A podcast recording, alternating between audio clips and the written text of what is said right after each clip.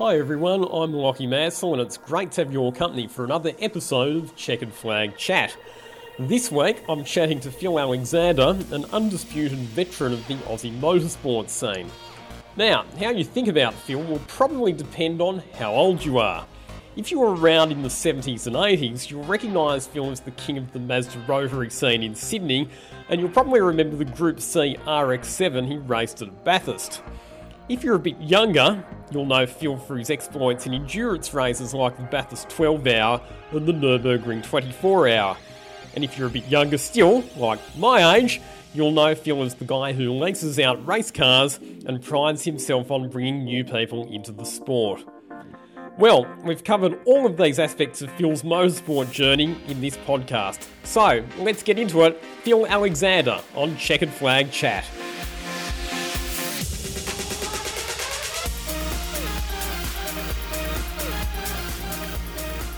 Done so much over a long period of time, but when people think about Phil Alexander, I think one of the things that comes to mind for a lot of people would be Alexander Rotary, which was the business that you had in Five Dock for many years, and in more recent times it's become occupied by Rick Shaw. But your involvement in cars and in motorsport goes back even before that. We go right back to the 1970s. How did you actually first get involved in the automotive industry? Well, I was a bit of a scallywag and raced around the streets of Earlwood, which uh, we couldn't do now, and bumped a couple of guys that turned out raced minis, and one of them was uh, probably lesser known, but a, a, pretty good wheel, Lynn Brown, and it, it was a real outside thing that I, I bumped these guys because one of them when I used to work walk on the way home from school, there was this mini sports sedan in the gutter, just on a trailer waiting to go to the next meeting. And then that happened to be where he got all his cars done. So eh, as it turned out, I just sort of got to know those guys, but I really wasn't part of the motor racing scene, although I was keen on it. Moving forward, I ended up about a couple of years later getting a job at Eurocars, which was a Mazda dealer probably the prominent or most prominent Mazda dealer in New South Wales, let alone Australia, that also had the NSU rotary franchise. NSU rotary engines were falling out of the sky, closely followed by Mazda rotary engines that were falling out of the sky. So everyone in the workshop used to take a turn at repairing the rotary engines, whether they be under warranty by Mazda, by NSU, or whatever as that next person got a bit crook, me being the beginner, they said, Well, it's your turn again. So, because I really didn't have a predetermined view on piston engines, rotary engines, I ended up getting all the rotary engine work. And at times we were doing nine engines a week. So by the time we'd done hundreds and hundreds and hundreds, if not thousands, over a three or four year period, uh, we're getting fairly handy at it. The other thing is, because it was in the city, there were a lot of businessmen that took to this rotary engine car and use it for motorsport. So naturally, conversations turned that way. How do we get more power? Blah, blah, blah, blah, blah. And there we started to modify, uh, port the engines, find a way to get more carburation onto the engines. So, not I wasn't the only pioneer, but I was one of the very, very early guys that, that really got involved with them and uh, started to extract some good power out of these engines. So, just to give us a bit of a sense, so at this stage, you're really just a kid, aren't you? Fresh out of school and dry eyed, bushy tailed, and probably the sort of age where you're getting up to a bit of mischief and you're trying to do different things. And of course, when you're a kid, one of the, the first things that comes to mind is how do we go faster? How do we make more power? You know, if you can somehow do that while making sure the thing doesn't blow itself to bits, then that's even better. Yes, well, that's that's correct. And another thing along the way is I met a guy named Ron Gillard who was working at Newtown and one of the very few shops in Australia that had a uh, a chassis dyno, and this place was full of race cars. So like moths to a flame. I used to hang around and hang around and hang around and make a nuisance of uh, myself. And then one day he said, We're racing at Catalina. Can you come and polish the car? Of course. So that really sort of set the uh, the flame alight. And as we worked through the rotary engine scene, the, the, the, guys racing them or, or, doing club works, they'd come and have a hill climb or come and have a go at Oran Park. So because I bumped some race car guys, but not having actually raced, I knew it all. And the more I knew, the more I didn't know. So uh, a lot of it just came about by sheer doing the laps and then talking to these guys to tell them how clever I was. And they've gone, man, you're so slow. So uh, we, we had to take some instruction. Ron Gillard became a very, very good mentor and uh, blow me down if uh, some nine or 12 years later, he didn't accompany me on the Bathurst 1000. So go back to the early years. So we're talking very early 70s at this point. So the sort of rotary cars that were floating around at that stage, that would have been Mazda RX2s, RX3s around that time? Yes, also many R100s. And I was actually a member of the uh, Mazda Car Club that was very, very uh, active in those days. And used to do a lot of work for the uh, enthusiasts that belonged to that uh, that car club. And I remember at Amaroo Park, they had a, a three way race of a uh, track day around Amaroo Park track. They had a hill climb and they had a dirt circuit. And also they had a Motorkhana circuit. So, being very clever, I was showing someone how to do a handbrake turn in a Mazda R100. Mazda R100s were renowned for toppling over. I knew it all, pulled the handbrake on, fell into a hot pothole, and over she goes. Very embarrassing. So, anyway, moving on. I ended up being able to purchase a lot of cars because at that time the rotary engine, if it was out of warranty, was quite expensive to do. So there were cars scattered all over the country. And a class of racing called junior touring started up. And it was done by a guy named Russell Grimson that worked for the Selby's organisation way back then. And it was for under two litre cars such as twin cam escorts, Cooper S, Fiat 850s, 10 ARX3s. And that looked a really good thing to me. So one of the cars that I had was just a bog standard thing that we had to run Avon tyres. You could put shocks in the car and exhaust, and I think that was about it. Uh, you had to run a, a basic roll cage, uh, seat belt, and fire extinguisher, and that was about it. Fortunately enough, uh, the first 16 races uh, we did at Amaroo, I, I believe that I took the checkered flag. There was a bit of discussion about legality, but I hadn't even got into the engine at that stage. So then we moved on. And then I was helping a guy run a production Mazda RX3. I ended up purchasing that car, and that became my Group C RX3. And uh, moderate success, but still very dumb at this motor racing business. So I think just to put things in a bit of perspective, back then there were a lot more club and local level events and probably a bit less organised events than what we're used to these days with state and national championship type race meetings. So there were opportunities to do a lot of racing throughout the year in lots of different types of cars without actually necessarily needing to travel too much. So you've mentioned Amaroo, you've mentioned Oran Park. Did you ever race at Catalina in Katoomba? No. Oh well, actually, actually, I did a super sprint there in an RX3 coupe, and it was probably towards the very end of its days, but it was a super interesting track. And because some of the older guys that I hung around with, they said this is how you got to do it. So fortunately, I took their advice because I was getting a bit smarter by then. and and uh, went all right in my little RX3 coupe. It was a 12A car, Uh, it was, it was, yeah, it was great, but that was the only opportunity I ever had to uh, compete there. At what point, obviously, you're starting to, I suppose, forge a bit of a reputation at being able to work on rotary cars and get performance out of them and make them reliable. And if they're a bit stuffed or they've been abused, being able to buy them and fix them up. At what point did this actually start to become a business venture for you with the uh, the Alexander Rotary Workshop? I would say that after the junior touring, the the class sort of morphed into street sedans, which became a very, very, very big arrangement.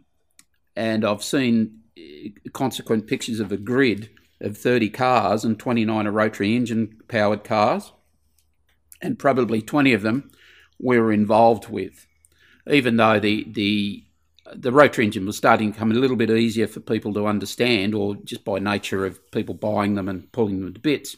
But we had a fairly strong business in in prepping the race cars for that, uh, and branched out into some production type cars with rotary engines, primarily rotary engines. Mm, so we're talking sort of late seventies at this stage, or yeah, yeah, yeah, yeah, yeah. It would have been and eighties. We, we went into the uh, to the eighties, but but before that, probably 74, 5, 6, 7, 8. and then I started to get into the production cars. Uh, bought an RX-7 that I ran uh, in some production car races, a Series One RX-7, and at that time, I think a guy named Russell Skaife Mark's father, he had a Series 2, first of the new Series 2s. But we took a decision one day to convert that into a, a Group C peripheral port car. So that was the end of its production car days. So the decision to convert it to Group C was that because you wanted to race in the Bathurst 1000, or was it just you'd got to a stage where you decided that you'd achieved everything that you, you could achieve in production cars at that stage and you were ready to move up to the next level? No, not really. The we had the Group C RX3 and we wanted to run it at Bathurst, but they wouldn't let a, a, a, peripheral port engine run, so we had to run an old style engine and still go in the same class. So my road car sitting in the driveway we had six weeks to go, and the, the ARDC guy, Ivan Stibbard, he rang us and said, Well, are you going to enter? And I looked at a couple of the guys who were the pit crew. We flipped a coin, came up head, so okay, let's go. So we entered and we made the car in six weeks. Uh, and then off we went. Wow. So, I mean, even back then, the Bathurst 1000, that's a huge event. Pinnacle of Australian motorsport how was the vibe when you rocked up 1981 it was your first Bathurst 1000 with Ron Gillard who as you mentioned had become a mentor of yours. How did you feel? Like talk us through that initial experience of competing in Australia's greatest endurance race. Well I must say that the first lap that you ever do of Bathurst is something you never forget. That is something I press upon some of our people that we coach on the way there. You'll never forget it because it won't ever happen again. But back then, it, it was not overwhelming, but it was a different circumstance. It was a level much greater than I had been used to. Not so much Ron Gillard because he'd run a few events at previous times. He'd actually driven with John Goss in a Jaguar the year before. Ron Gillard? Yep. Serious? Yep. I didn't know that. I know he used to run Alfas with uh, with Gordon Rich, he used to own Fred's Treads and a few other few other guys, but um, we, we, were stepping into the the A game, the A game, and I think the car was of about a, a Z type quality. it wasn't very good. was that just down to a lack of experience and a lack of budget compared to the top level teams? Oh yes, we I was quite naive at the uh, at the effort and energy and so and organisation associated with it. Though Ron, I must say, and, and some of the fellows that he brought with him certainly uh, helped pave the way, which showed by the next year we we kind of went all right. We started to get the story.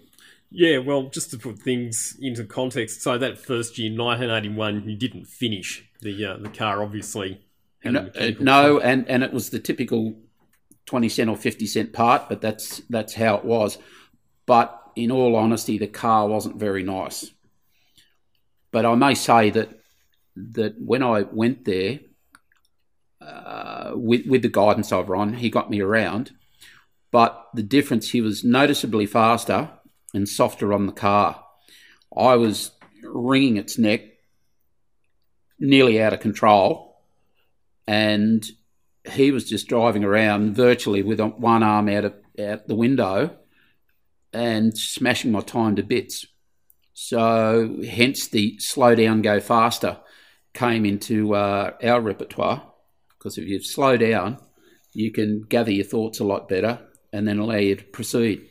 Yeah, and that's obviously a valuable lesson that you learned from that, which has served you well not only in your driving, but also now in the, the driver coaching that you're doing for others, which we'll get onto a bit later on. You would go back to Bathurst though the next two years, 1982 and 1983. Yep. In both of those years, you finished in the top 10 outright, 10th in 82 and 9th in 83. So obviously, the lessons that you learned from that first campaign in 1981, you made some improvements and uh, were able to get some good results. Yeah, that, yes, that's uh, that's correct. And some parts that were previously only available to one certain team then started to filter through. I also uh, made a visit to Mazda Speed in Japan in '82 early on, and uh, it was rather eye opening.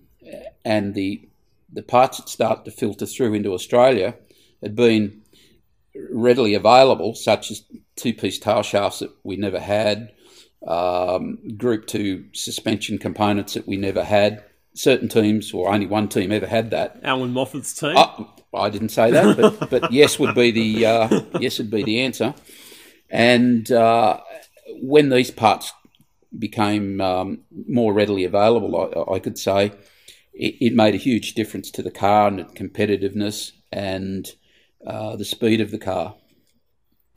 And obviously, it's for reliability as well. Oh yes, yes. I was able to gather up quite a quite a lot of uh, parts from uh, Japan. I even bought one of those close ratio gearbox things that weren't readily available and uh, freighted it back to Australia. What ended up happening to that car? Because when I went back through in doing my research and uh, looked at the results for 1984, I noticed that Mark Gibbs drove with Ron Gillard. Correct. That was still my car that year. I leased it to the guys because the I had pretty good Takiko sponsorship, but it was an English company, believe it or not, for a Japanese product that were in the throes of either being taken over and they they chose to reduce the amount of money they could spend. Um, so I, I withdrew and let that go. That that ended up being on another car that I didn't. I don't think it did much. But the um, the Goodyear car owners uh, arrangement worked very well on the car. They had very strong sponsorship, and they were a victim of a start line crash that uh, with started by Murray Carter, I think, coming down ready to line up. Actually, it wasn't a start line crash; it was a warm up crash and a few cars were damaged. And the race started, I believe, an hour, an hour and a half later. Uh, the, our car ended up with a severely bent differential, but because it had um, a floating diff arrangement, it could get through. And they were on for, for a very, very strong position. And I believe an hour towards the end of the race, it broke an axle, which slowed them up but that car still finished in the top 10. It did. They came ninth. So, yeah. yeah. So, so in actual fact, our car is probably one of the more prominent RX-7s about, apart from the factory car. You personally, though, so you had a couple of top 10 finishes from the three starts that you made, yep. um, but you'd never get back to do any more Bathurst 1000s after that. Uh, business and I suppose family started to uh, uh, interrupt the uh, proceedings there for a while. But um, we did a lot of production car racing after that, quite a lot of production car racing. I uh, I got the chance to race at the uh, enduros at IndyCar, and some of the twelve, or oh, a lot of the twelve hours. So we we moved over to production cars. It was a bit more economical too for us uh, with with what we did in our workshop. And I think one of the other things as well, when you look at the production car scene in the late 80s and the early 90s, um, a big focus on endurance events, like you mentioned. Um, you know, you had the 300k races at, at Winton in particular, um, and some other circuits as well. The Bathurst 12 hour in its original incarnation, which came along in the early 90s. There were some very, very good drivers competing in production cars in that era, weren't there? Well, yeah, yeah. The, the, the likes of the likes of Peter Brock, the likes of um, Brad Jones. Brad Jones, I was going to say, yeah, he ran steering. Peter Fitzgerald. Uh, a lot of lot of strong drivers in those uh, classes, and most of the time we ran we ran a smaller car, a lot of front wheel drive cars. We ran GTI Suzuki's, uh, GDI Corollas, uh, TX3 Laser, and that enhanced our driving ability. But also the cars were not fragile, but to get speed out of them, you, you have to really be mindful of their um, capabilities. So you have to drive them at about 85% all the time, but you have to drive it all the time. And I think the other thing as well, and it's something that carries on right up to this day, the fact that you're getting experience in front wheel drive cars, which have a noticeably different technique to get speed out of them compared to rear wheel drive cars. Yes, they do. And because we've been doing over the last uh, period of time a lot of driver coaching, I formed the opinion that if you can drive and learn to drive a front wheel drive car, you have plenty to take with you when you transition to a rear wheel drive car. The other way around, if you start your your time in a rear wheel drive car, then you transition to a front wheel drive car, the ease of that is not so great. And we've seen that, haven't we? There's been some very, very accomplished and talented drivers who've had a lot of success in rear wheel drive cars who have jumped in maybe for a one off event in a front wheel drive category and not been able to get their head around it. And, you know, I think if we look at the current era, one of the hallmarks of the really talented drivers has been the people who've been able to get out of categories like supercars or Super 2 and jump into TCR, which is front wheel drive cars, and be competitive in that.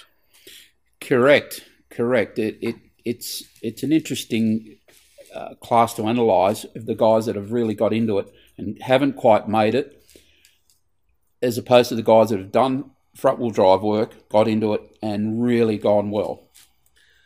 Just coming back to the whole production car scene, because one of the things that you're heavily involved in. And we talked about Alexander Rotary and the fact that you were buying up cars, doing them up, and then selling them. You're getting involved in the motor trade. So, as well as working on cars, you were involved in buying and selling cars as well.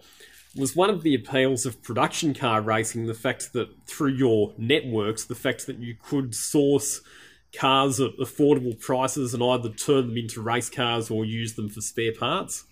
Yes, yes, that was a major factor because the early days of the rotaries, they, as I said before, they were just quite expensive pro rata to uh, bring up the speed again. So I probably had, I would have had hundreds of rotaries pass through my hands, whether I went to retail them or turn them into race cars. And as it morphed along, I ended up having a uh, a sales shop that primarily sold RX7 rotary powered cars, and they were had body kits and fast bits on them, and they were really, really a nice car to sell because they're extremely popular in the day. Let's touch on your Bathurst 12 hour results because you mentioned that uh, you were involved in it. And the interesting thing here is that you're one of the drivers who's raced in effectively, I suppose we could describe it as all three eras the, of the Bathurst 12 hour.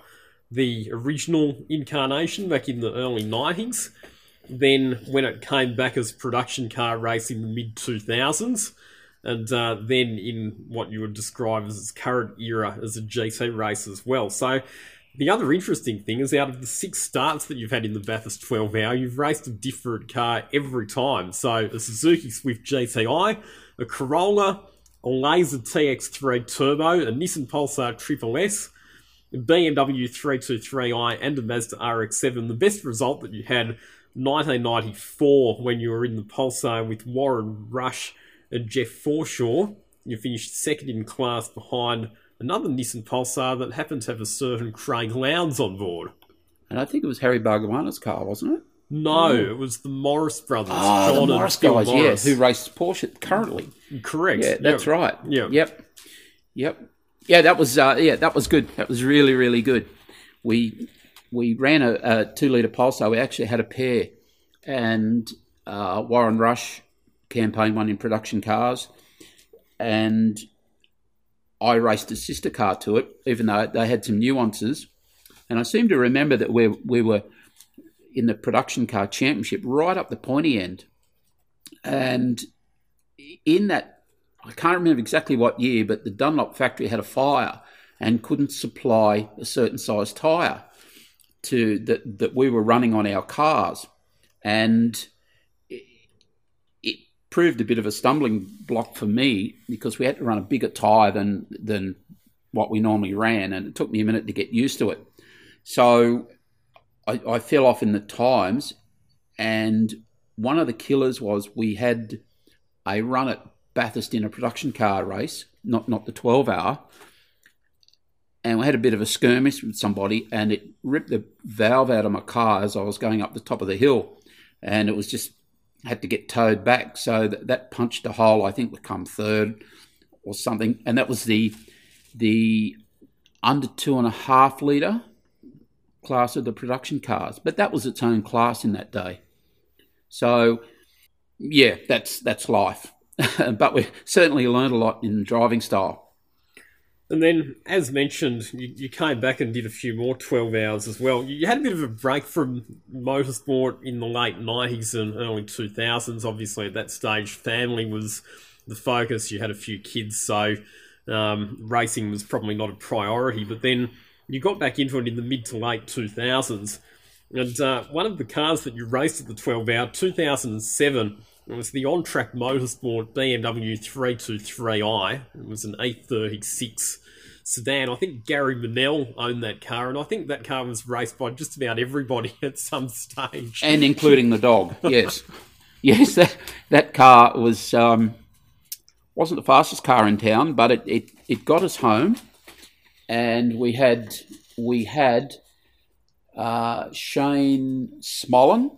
We had a, a funny guy called Paul Paul Stubber. Stubber. Now, Paul Stubber has driven everything, including the tractor. Paul Stubber just turns up everywhere. Turned up at Nürburgring 24 hour one day. He's sitting there in his pork pie hat. I said, Hello, Paul. What are you doing here? He said, We're going racing. so he went everywhere. You're not wrong because we've seen him win national titles in touring car masters or historic touring cars as it was called at that stage. He's even done some speedway racing. He won the national late model title last year as well. So you're right, he has raced everything, including that BMW that everybody else under the sun's raced. And then your last start in the 12 hour came in 2012 when it was starting to become a, a GT race by that stage in it would have been a Rick Shaw owned and prepared Mazda RX-7 with Duvash and Padiachi, James Parrish and Andrew Boland, but unfortunately you didn't finish that year. I think there was some rain and did you get caught out at some stage? Uh, yes, I crashed. So yes, you got caught out by the conditions. Well, I was giving you the option to make it sound not as bad for yourself as what it was. Yes, well, it was uh, it was a situation where uh, Rick Shaw had a um, had an accident at the uh, Targa, Tasmania, and wasn't in uh, tip-top condition. So I subbed for him and ran the guys. And my, my strong point with the guys in the wet is please stay off the ripple strips. So they were all being very good. Thank you very much. And uh, there was a safety car, so we got called in, and for some reason the cold slicks weren't ti uh, weren't changed for wet weather tyres. So off we go, and that's uh, we were behind the we were behind the pack. So when I was on top of the mountain, the standing water was still standing, and I'm breezing around trying to warm the tyres up, and it sort of got away a bit. And I'm thinking, yeah, I got this. I've got this. No, I don't got it. So what happened is it clouded the wall, hit the back, and finished rolling underneath the uh, the the what was the bridge at that time. But the pit crew rang me and they said, "There's an incident up at the up at the top of the hill. Be very careful." And I said, "I am the incident." They said, "No, no, no, no. You don't understand. There's a there's a crash up there." And I said, "I am the crash." right. And that was that was the end of that one. So that that's the only time I've ever crashed or marked a car at Bathurst.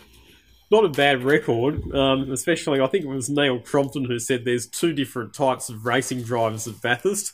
There's those who've crashed, and there's those who are about to. Well, I, I never run on the uh, on the ragged edge, but a combination of slick tyres, cold slick tyres, standing water, uh, and very low temperatures, it just didn't do anyone any good. Because when the main when the main pack, if you're following the main pack, they disperse the water, so you have a lot more chance of getting tyre temperature. But we were out of kilter with the main pack, so I was just by myself. So you just got to put your hand up and get on with the next job. Not a bad record though to do all of those races at Bathurst and only crash once. Well, it's not only the 12 races. We did a lot of production car racing there too, and uh, the odd, the odd mark, but nothing, no requirement of panel repairs whatsoever, ever. So that was Bathurst, but during that era, a couple of the other races that you competed in were overseas. So you had the opportunity to go over to the Nurburgring on a couple of occasions in a Mitsubishi Mirage to start off with.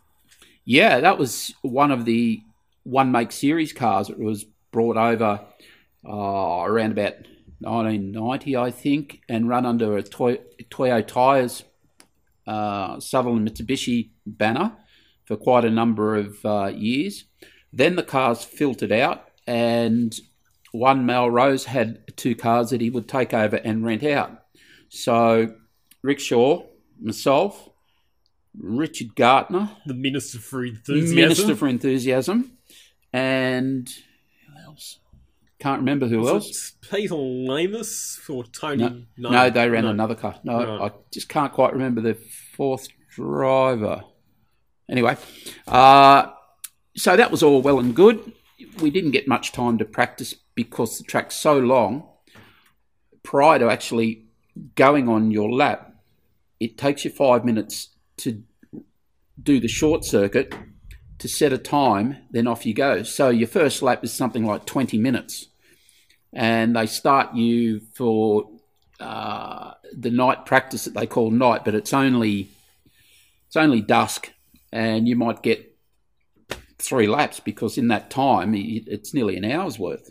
So we all had limited practice in the night.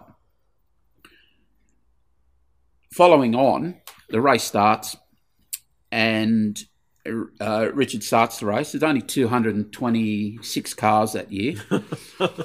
Only. Only, yep, 226 cars that year. And between Richard Gartner and myself, when it became turn to have a go, we flipped the coin. Richard won. An hour later, uh, unfortunately, Richard's into the side of the Adno Bridge with the headlight on the right hand side facing the taillight. So when they bring the cars back, they put a tow rope through the centre between the two doors and just drop it outside your pits, which happened probably an hour later. We've looked at it. We've looked at it and we've gone, okay, let's get stuck into it. So we had a, a really good team of guys.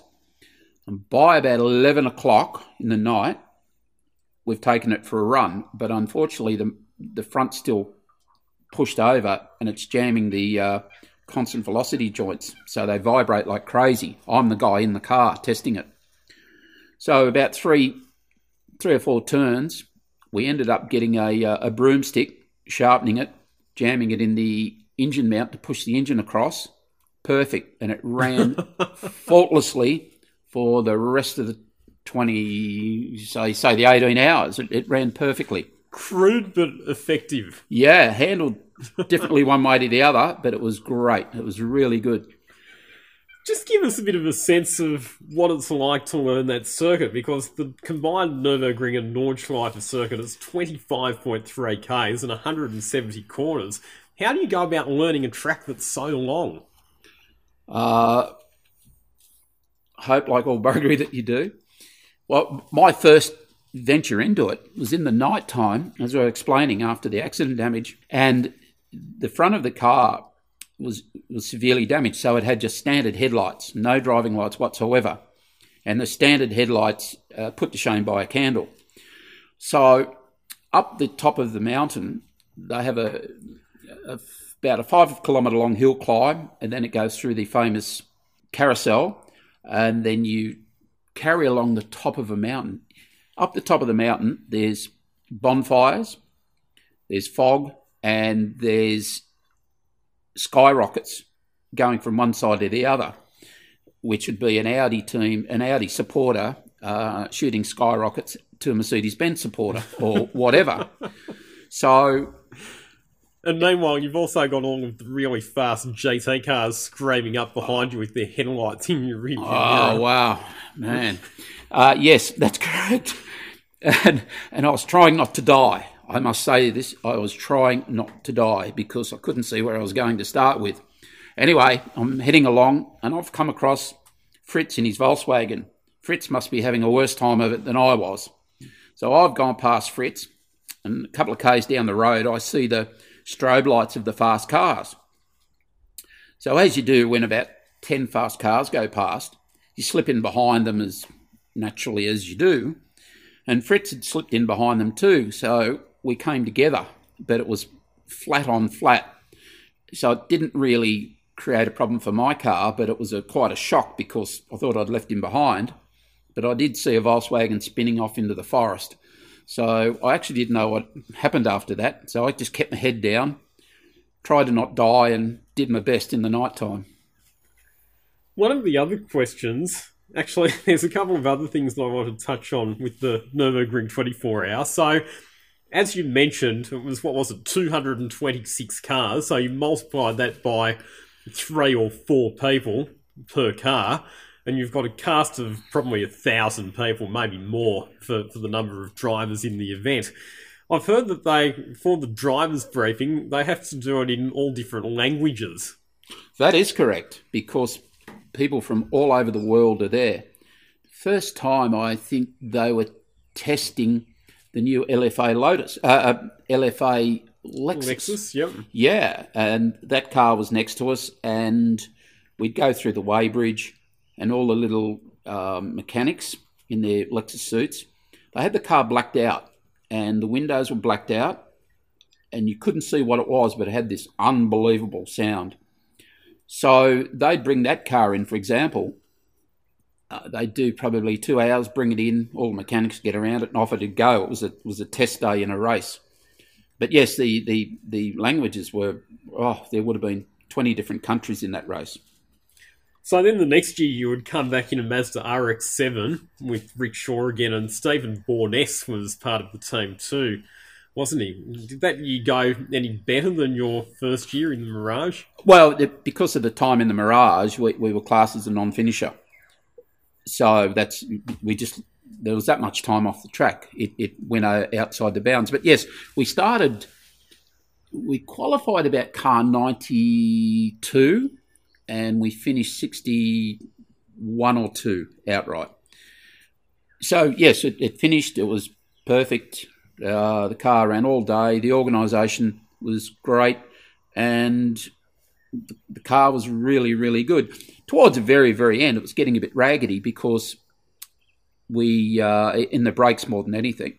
But you have to remember, prior to the 24-hour race, it's probably got six, seven hours of practice around that circuit too. So they, in actual fact, do at least 30 hours of racing, mm. which is a pretty good effort and pretty good preparation on Rick's behalf because the car had just no issues whatsoever one of the other things that I've always wondered about the Nürburgring 24 hour is that because it's such a long track, there's a very good chance that you could have different types of weather in different parts of the track.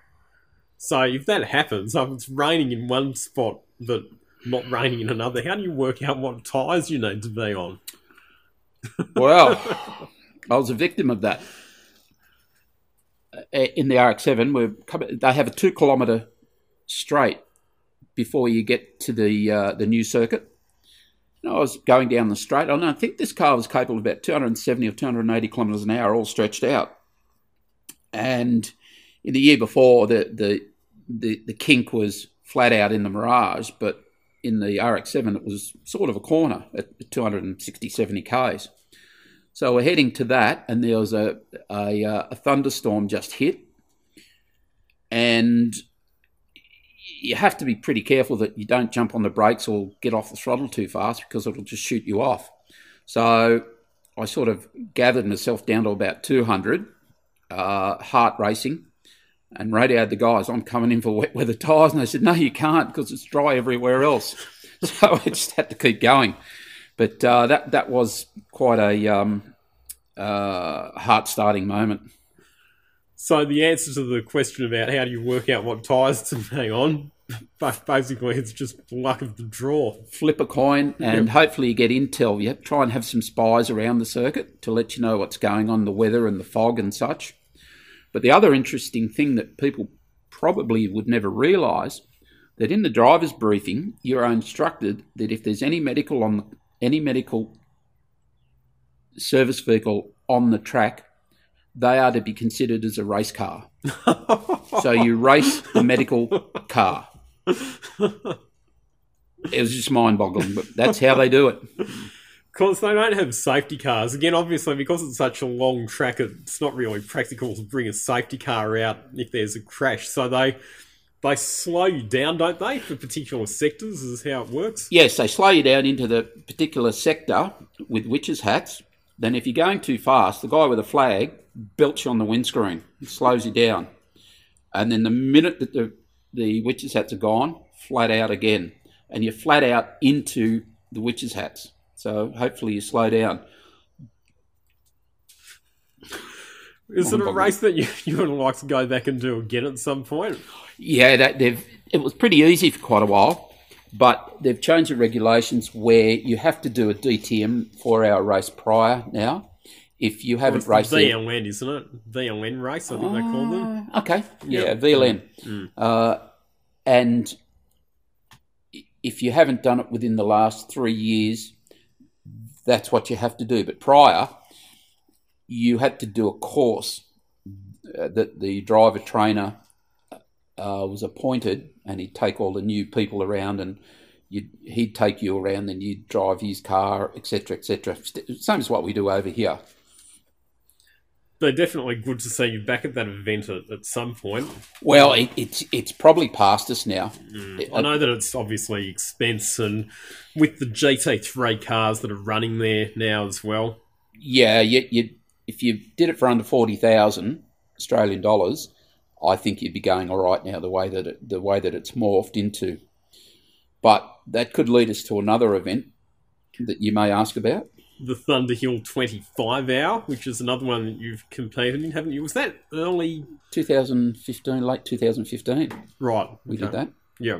What car were you in for that one? We had a Semi Works 370Z left-hand drive Nissan. So, yeah. So, so the Nissan theme that you've been running with. Yeah, yeah, that exercise, that was that was um, a team run by a lady. I had two cars, and they were super organised. They had their own hauler, as they say. You could go into the uh, the motorhome, and it was like a hotel. It was in the it was in the backwaters of uh, four hours north of uh, uh, Los Angeles. Uh, no, no, San Francisco, four hours north and a little backwater town, but the track is uh, quite fabulous. And it's eight kilometres long, and it has some some rises in it that when you go over, you try and pull yourself out of the driver's seat to see what's over the other side, because you just don't have that anywhere else bar going over the over the top at Bathurst, which you don't hop out of because you're used to. So it was uh, quite unnerving but uh, every car conceivable raced in it. So from a 80 model Honda Civic to uh, Dallara sports car. They had closed sports cars. They had a herd of MX5s, probably 30 MX5s, and everything in between. They ran, from memory, about 98 cars started the race. And 25 hours, well, they like to think it's the biggest or longest race in the world, though I think there's one other, but it's one better than Nürburgring 24 hours. It sounds like the Wakefield or the Winton 300 on steroids when you think about the types of cars that race in it. Who are your co-drivers that year? That was uh, Rick Shaw, Steve Borness, and a, and a Pommy guy called Dave Cox, who races a M3 BMW in, in enduro races in England. Yep. It was uh, a really, really super good event. It, in a in a wet situation, I wasn't by any chance the fastest in the dry. I'm embarrassed to say, but in the wet, I ended up having a probably a two hour long race with a NASCAR, and it was very very interesting. This car had a herd of power, and it must have been set up for left and right hand uh, corners, but it was such an interesting thing because all my segments I ended up with this car with this NASCAR that we were fairly square on the road, but it was uh, it was a really great experience because I've never seen Will work it like it to try and keep this NASCAR on the track, and I, I couldn't really get around him only because it had that much power. He'd hold you up in the corner, but then get off in the straights. And the guy driving, or that I came across, obviously knew the circuit quite well.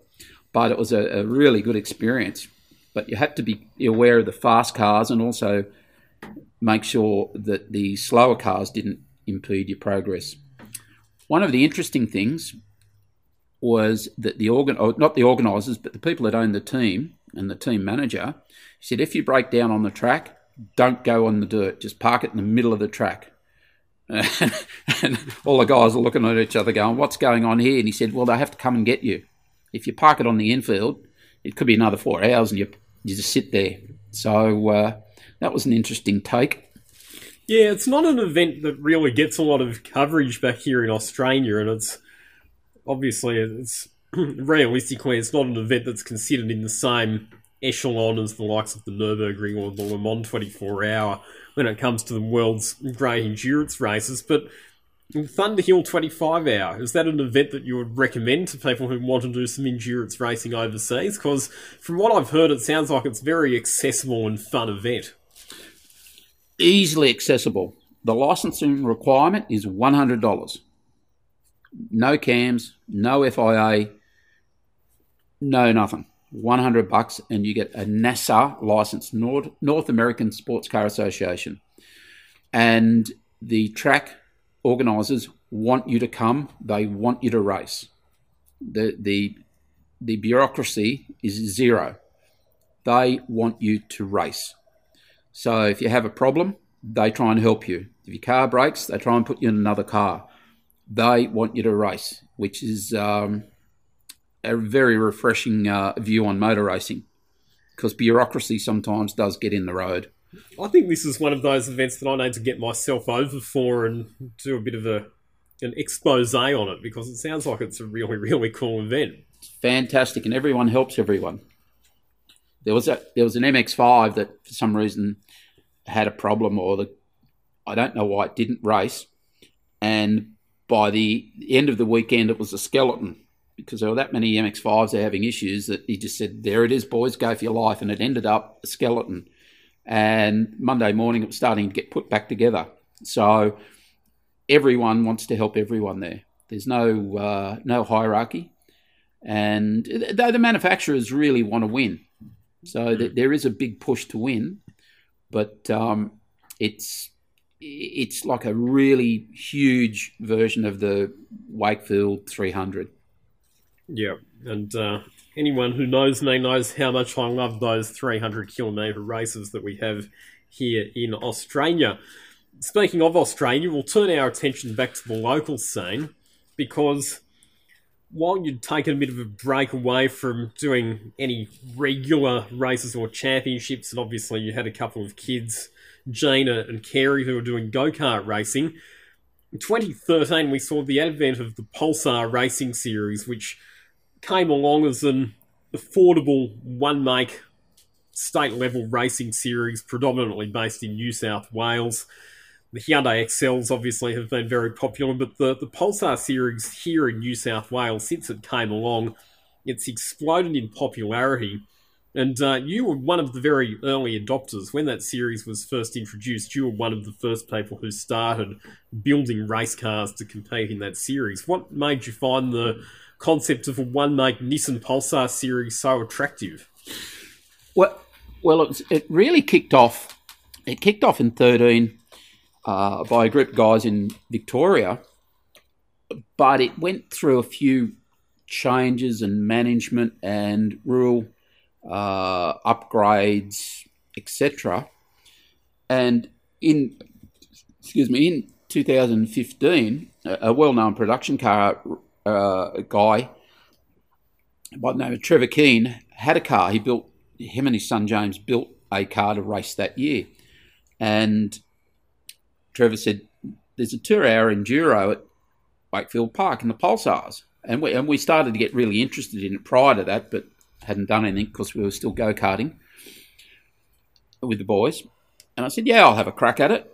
So lo and behold, we win the enduro, and at that time, my, my older guy, my older son, he'd sort of had enough of go karts, and I said, "Well, let's let's do a pulsar."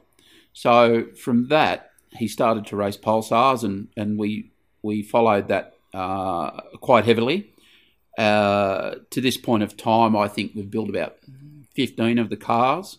We have uh, currently probably six in stock in various uh, shapes and forms, but the N15, the N14, all with SR20 engines.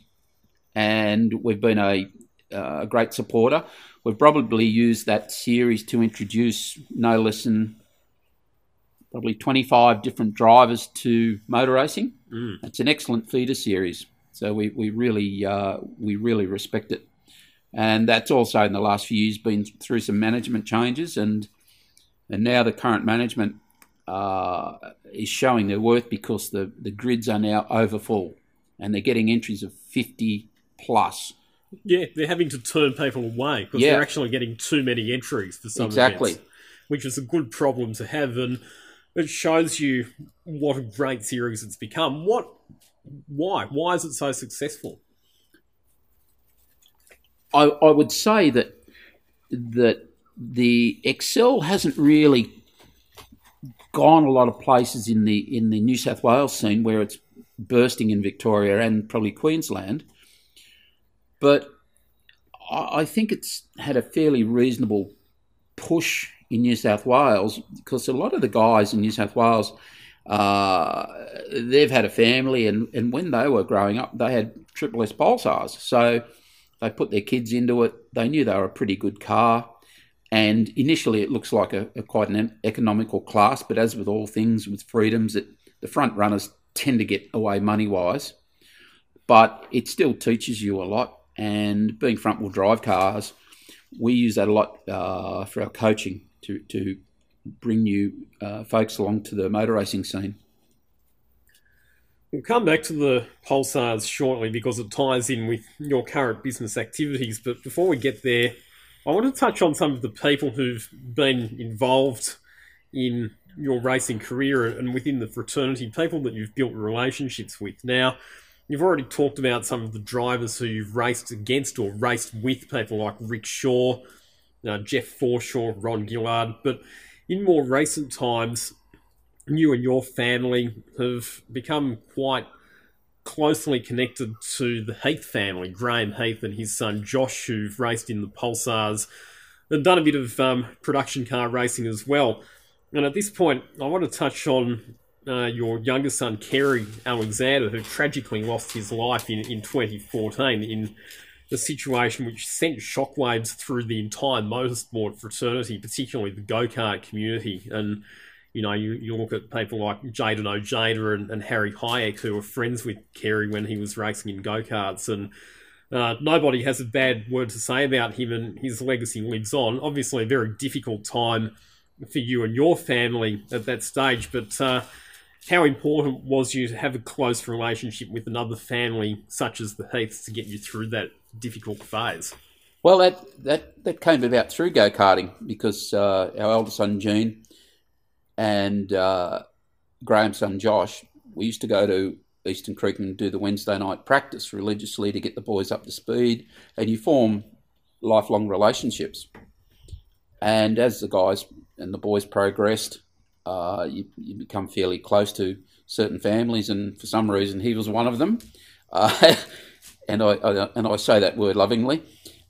And also, Graham decided he'd like to have a, a crack at proper motor racing, so we were able to um, uh, do a bit more motor racing wise. So we shared some endurance drives, etc., etc.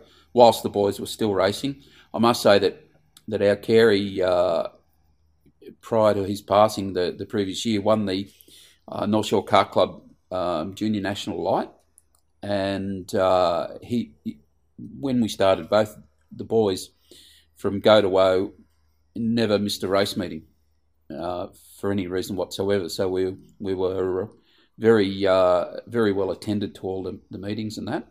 But sometimes with karts, you, you kind of nearly have enough and want to move on or stop altogether. And that was the point that I made every year. I said to the boys, "Do you want to go next year?" And if it was no, we didn't. If it was yes, we'd go again.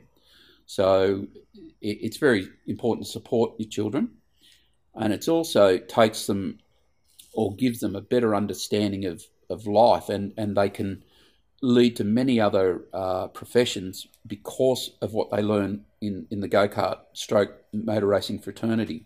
They learn a lot of lessons that you just don't pick up at school. Plus, it keeps them theoretically out of mischief. the, what's the old saying? Get the kids addicted to motor racing, and uh, they'll never get addicted to drugs because they won't be able to afford it. Yeah, something like that. yeah. Yeah, and but, I know that Josh Heath, in particular, Graham's son, he's formed quite a close relationship with you, and I, I think the the comment that Graham made to me was that sometimes he feels like Josh listens to you more than he listens to him. Wow, it, it, that that situation happens uh, unbelievably more than what people would think. So my son Gene really went under Graham's wing, and I used to help uh, Joshua. So we'd we'd be at um, not cross purposes, but cross fatherhoods, as it were. And uh, and and Carey, he would um, he would scout around and be everyone's friend, but he was of the age of Jayden Ojeda, uh, Harry Hayek, and they, they were all very close friends. So it was a shock when uh, when he suddenly uh, passed.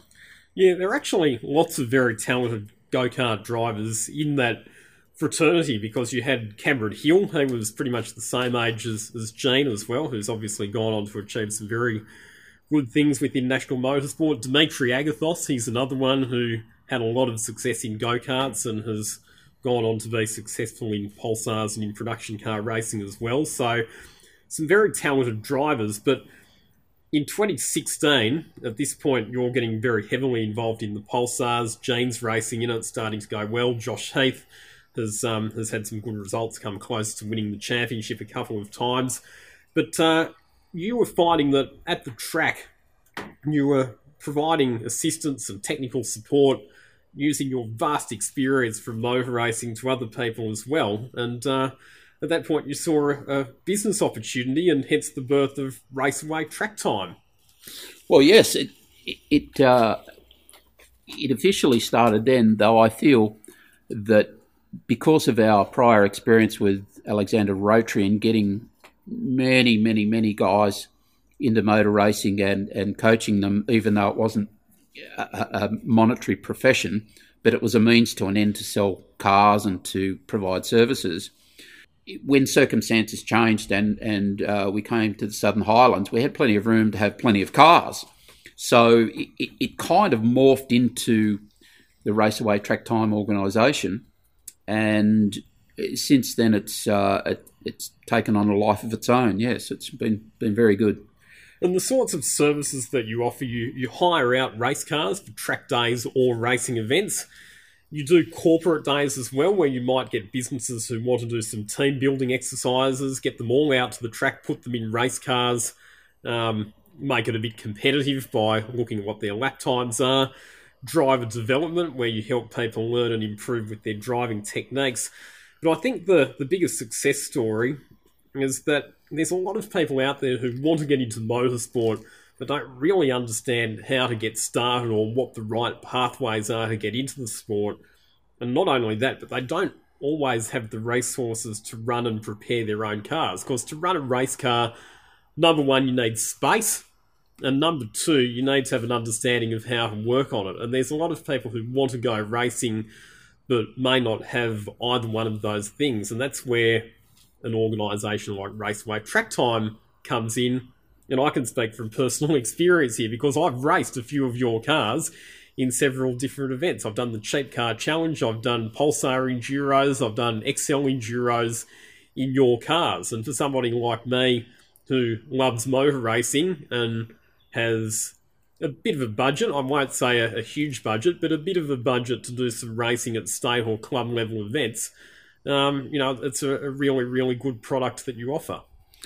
Yes, we we, we find that we have to cover a, a lot of uh, racing classes and grassroots level classes. So we've done a lot with the new circuit at Pheasant Wood, which is uh, which is a place that's been purchased by Steve Shelley, who owns uh, or who who is the president of Deputy.com and he is a motorsport nut. He's spent a considerable amount of money on upgrading a circuit that used to belong to Gary Wilmington, and they run four hour, seven hour enduros. Plus, we do a lot of track work down there, just coaching beginners, coaching guys that have already raced but haven't quite got it, people, as you mentioned, that don't have the wherewithal. With all the home units in Sydney now in the last 10 years, they don't particularly come with trailer space or three garages. So there's a lot of folks out there now that, that just can't put a car anywhere.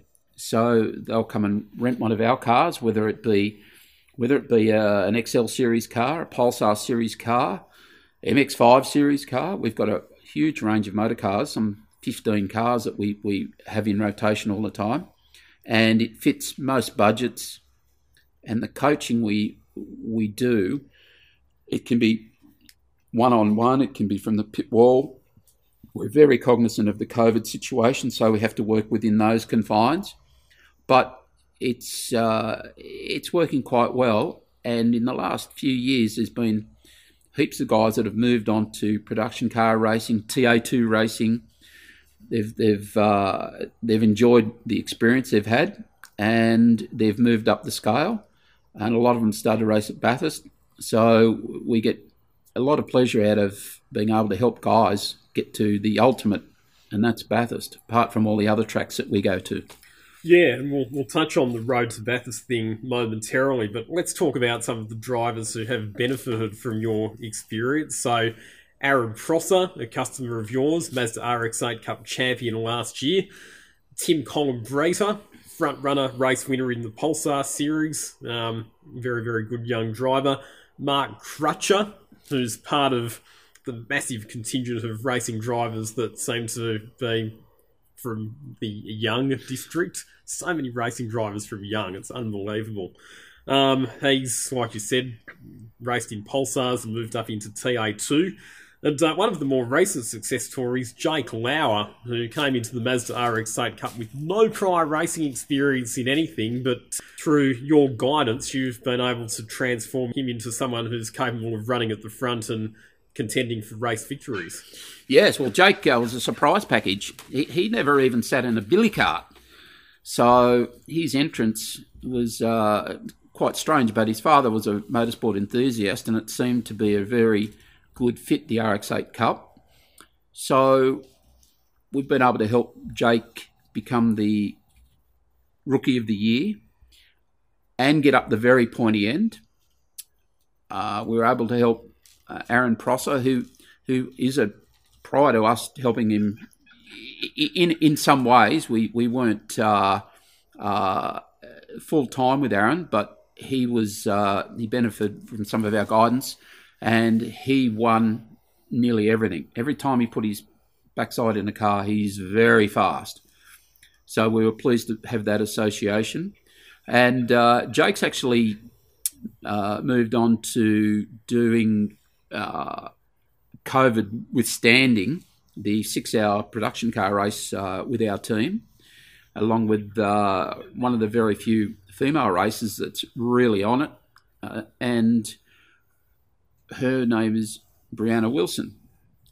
Now, those two folks are going to do the six hour race, but they raced in RX8 Cup, production cars, and a lot of the groundwork that we did with them got them to this to the situation where they can race door to door, but without having any of the major issues that maybe you see in the Toyota 86 series. Mm.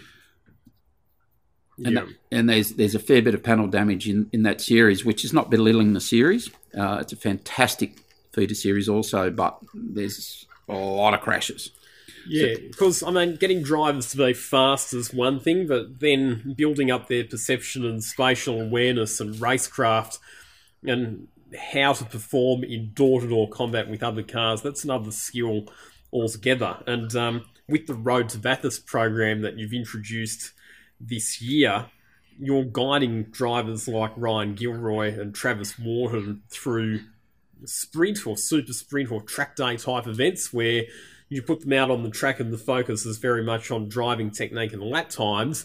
But then you will put them in events like the Pulsar series where they have to race door to door against other cars, and also the Cheap Car Challenge at Pheasant Wood where you've got all different types of cars with all different performance levels on the track at the same time to build up that traffic management and spatial awareness.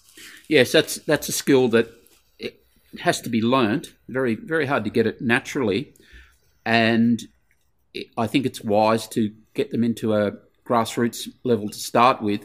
You mentioned uh, upon the spatial awareness, it, it, it becomes an issue when you are racing door to door because it's very easy to make a poor decision, and our, our main thing is that by the time these guys get to Bathurst, we try to take away the opportunity to make poor decisions up there because uh, of the speeds and the conditions up there. It, it, it's very unfavourable to poor The management. and- and- and- consequences are, are severe. Yeah. Th- They are, yes. So we worked through a series of uh, grassroots races, national production car races, which these guys also, uh, the people doing the Road to Bathurst, they gain their CAMS license and they gain, gain an experience where they've done seven or eight different types of car racing and finish up at Bathurst Challenge. So they do a lot of laps up there and it gives them some credentials to be able to look for a drive in, for example, the, the six hour, and go to a potential car owner and say, Well, this is what I've done. We've done the, the program and we've done the good lap times and we've done all this motor racing. And we feel that we'd be a nice fit for your car that you are going to do the six hour in. So here I am.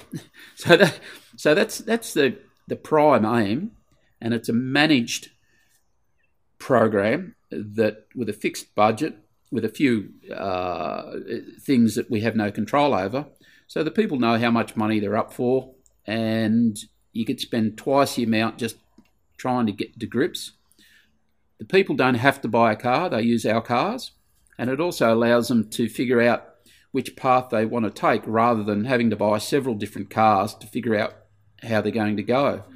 So they can move from, for example, uh, our APRA Pulsar into, say, our uh, NCMX5, or they can go up to one of our RX8s, or even up to our M3 BMW. And it, there's so many different levels that uh, we're involved with that we, we try to cover most bases. We don't have a Porsche GT3 though. Not yet, anyway. Wow, it's probably probably a bit much for us. We we, we you've you have to know uh, you have to know your limits. And if we disperse too much, then we can't focus properly on what we have. Is that though? I mean, you might say that a Porsche GT3 is a bit too much or a bit out of reach, but if you did have customers who are looking at going down that pathway, forming a relationship with another organisation, and obviously there are a few New South Wales teams that run cars at that level, would you consider forging a relationship with one of those organisations so that you can then direct people in that direction if they want to move up to that sort of level? Sure, we already have that situation in place. Uh, should the people want to move on or even uh, transition quite smartly into something like a Porsche, but it's it's a situation where if you learn to fly, I look at it that you have to fly a Cessna and learn it properly before you fly your jumbo jet. And there's some people that try to do that the other way around, and and again, because things happen so fast in one of those cars, even even the minutest of poor decision can be catastrophic. So we try uh, and take that out of the uh, out of the mix. Poor decisions have no place with us. I can speak from first-hand experience here because, like I said, I've raced your cars and I've benefited from your drive development and tuition. And I think one of the biggest things that I've taken away is that you're very much focused on the fundamentals of driving technique, the seat of the pants feel, and uh, and the basic mechanical functions of the cars. I think that one of the things that we've seen is that a lot of people in the modern era get distracted and hung up on data analysis and technology. And in this COVID or post COVID era, one of the things that we're starting to see is that some categories, even at the very top level, like supercars, are actually pulling the data off the cars because it's too expensive and they're looking at ways to minimize the costs. So, I mean, from your perspective, is that something that you've always prided yourself on the, the ability to bring out the best of drivers without an over reliance on technology? Data ha- does play a role in ultimate driver and car performance. Please make no, no mistake whatsoever about that. But the way I view it is it's way down the road because if the driver is not at the right or at the right place at the right time at the track, it doesn't matter what data you've got, it, it means absolutely nothing. So the basic principles of motor racing you have to uh, install in the in the potential client in the driver where they have to be at the right place at the right time and there's many variables to that but if you've got a driver going down the middle of the track, missing apexes, not doing the right braking uh, maneuvers, data doesn't fix that. So, COVID withstanding, they they need uh, either to have a passenger with them. They can do it via video. So if they've got the GoPro going, which we use quite exten- quite extensively, and also, I use a technique where I take one of my race cars and have them follow my lines, or I'll follow them. And then we swap positions and go car about quite a lot. And we find that is really, really beneficial to the driver. So that there are many techniques. Data down the end of the road when the driver is about, I suppose, about 85% competent you can start to really find the nth degree, but it's not the thing to start with. I, I'm, I'm of that opinion.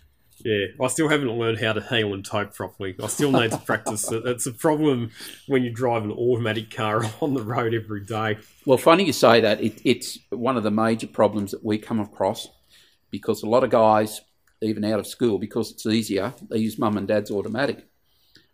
So when you're doing your initial discussion with, with whoever you're talking with, do you know how to drive a manual car? Yes, I know how to drive a manual car, which is fine. In theory, they do, but if it's not something they do every day, you find that their, their, their cabin mannerisms are quite wanting. So even to the point of looking down to where the see to see where the gear stick is, that's in gear. So the simplest advice I say to the father: please buy him a manual clunker and drive for six months, and that'll save you tens of thousands of dollars. And it becomes natural to hop into a manual car and change gears, perhaps heel and toe, all these functions. That's the way to do it.